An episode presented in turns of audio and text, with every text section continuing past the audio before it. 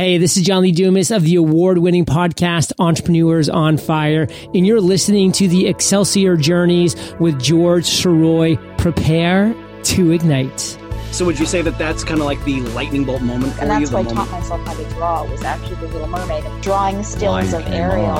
I've got better things to do tonight than Sylvester die. jumped out of his chair and said, Who the F is this? I remember walking out of the theater with and saying, "I'm going to write Halloween." I'm rather six." impressed with your research. Rarely do people ask me about children in the corn. It doesn't have to be perfect. Just do it. You know, throw some spaghetti against a wall. See This if it is sticks. George Sirois saying to all of you, ever upward.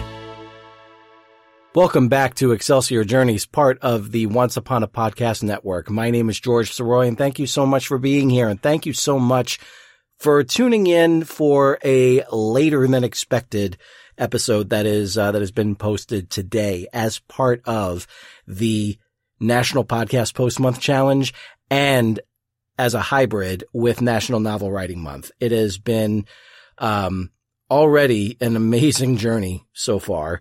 Uh, this, this particular episode is, uh, is being recorded on a Sunday night. So, um, yeah, episode five is going up a lot later in the day than normally, than, uh, than I normally get it up there. So episode six should be up without any issues.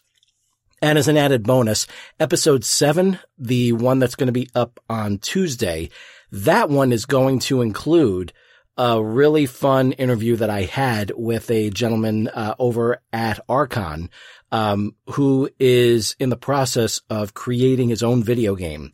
And we got to talk quite a bit about the development of the game and how it's been going and all the different uh, pitfalls and the and the and the victories that have been made. Um, it was a really fun conversation. I'm really looking forward to you hearing it, and um, and the conversations that uh, that will be going on from the uh, the eighth, 9th, and tenth.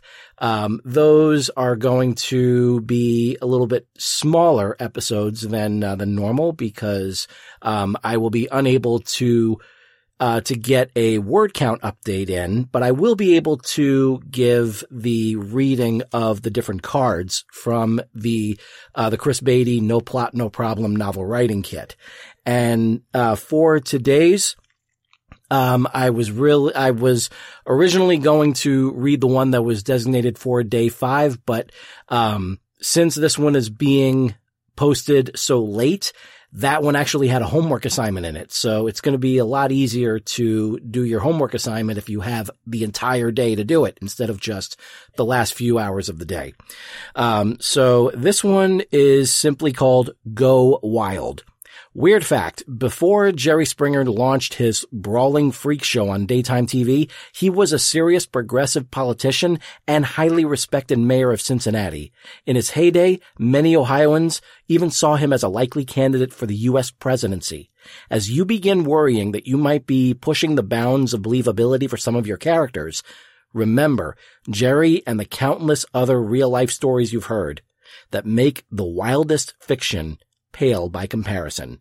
Don't be afraid to leverage the power of unlikely coincidences and unbelievable occurrences. Nothing could be more true to life. And that is definitely, definitely, uh, definitely great advice with that. Um, yeah, I, I'm not sure if those of you remember, uh, the Jerry Springer show before it made that shift and became, uh, really just diving into the, um, the, the outrageousness that it became well known for. Uh, Jerry's show was originally, uh, very much trying to be just a simple type of talk show, uh, with some, um, with some guests that would create some controversy, but nothing really too extreme. And then finally they just kind of threw their hands up in the air and, and embraced the, um, the, the madness that, that it wound up being. And so they wound up, uh, really going, going all for that. So, um, when you are looking at your own work, just go ahead and throw up those hands and just say, to hell with it. Let's, let's see what happens if they go this way. And you'll, you'll be surprised at what may happen. Um, based on the work that I've done so far with putting together what I have of this draft of Greater Glory Part Three in the Excelsior Journey. I um for four days in, I have hit 8,500 words. I'm really, really happy with that word count. But at the same time, strong, strong disclaimer here that so much of the words that are there were from previous drafts. This is all about just basically putting together something that I can potentially show my publisher and, and, and show them that, hey, part three is really in production. It's moving forward and I'm really happy with the story. And guess what? I am. I am really happy with this. And the funny thing is that it feels so different. The pacing is so different from what parts one and parts one and two were.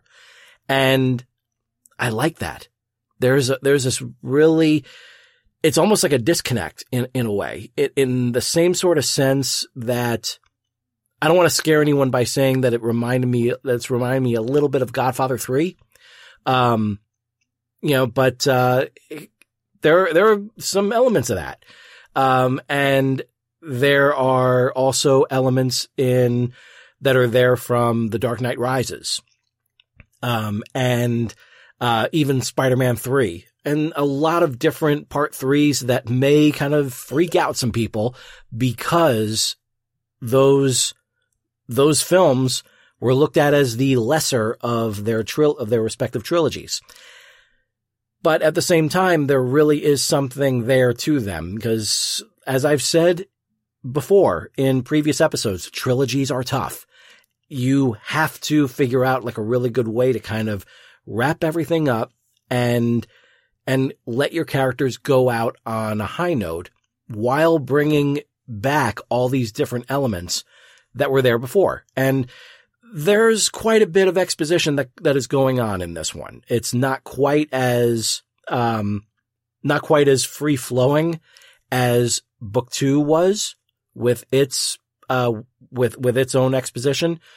But there is, um, there's a really good, I'm really liking what this is because the main thing that's, that's really kind of driving everyone is the fact that they don't have their hero. They don't have Excelsior. They don't have Matthew Peters. And I'm not going to say why they don't have him because I really want you to read part two, Ever Upward, especially considering that I look at Ever Upward as the best thing I've ever written. So there's been a, a huge reason why this one has taken so long to really put together. And that part of it is I am si- kind of intimidated by the quality of Ever Upward.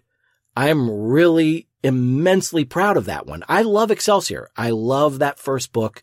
Don't get me wrong, but the story of Ever Upward to me is just a little bit better.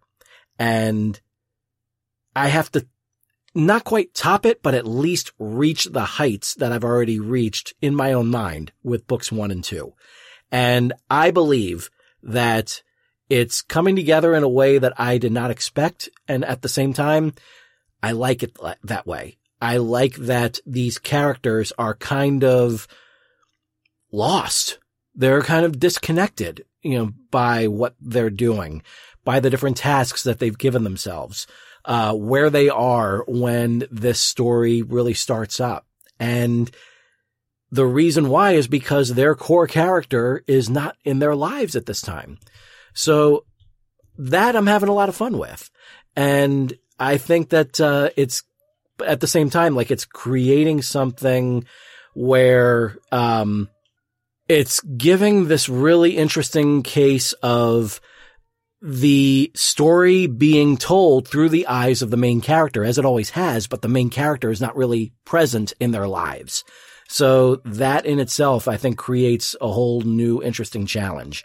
Um, but I'm really excited with how it's coming along, and I'm incredibly excited with how my daughter's book um, is coming along as well. She is keeping up with her daily goals. She is getting um, at least two pages a day, and she's nailing it. She's having fun with it, and then she wants to keep on going further with it. So that in itself just means that like it's catching on. She's getting it. She's, and she's enjoying it. You can probably hear her singing in the background right now. She's working on another page. She already surpassed her page count for the day and she keeps on wanting to push forward. Uh, that to me is, that, that to me is everything. So, um, I will go ahead and wrap this one up right now and just say that, um, I hope that all of you are going out there and getting your word counts and really working hard on it and not letting anything like self doubt, like the inner critic, like the inner editor stop you from getting to where you are. So with that in mind, this is George Sirois saying to all of you, ever upward, and I will see you tomorrow. Thank you very much for listening to this episode of Excelsior Journeys. I hope it was both inspiring and entertaining. Special thanks to Zach Comtois for providing new music for the intro and outro. Please take a moment to leave a rate and review on Apple Podcasts. And if you enjoy the show, please share it with your friends and subscribe to your platform of choice by going to he'sgotit.com slash podcasts. While there, you can also fill out the application to be a guest inquire about sponsorship opportunities, and click on the Buy Me a Coffee link if you wish to give your support to the show. All interaction is very much appreciated. If you have a question, comment, or suggestion for the show, please direct it to george at he'sgotit.com.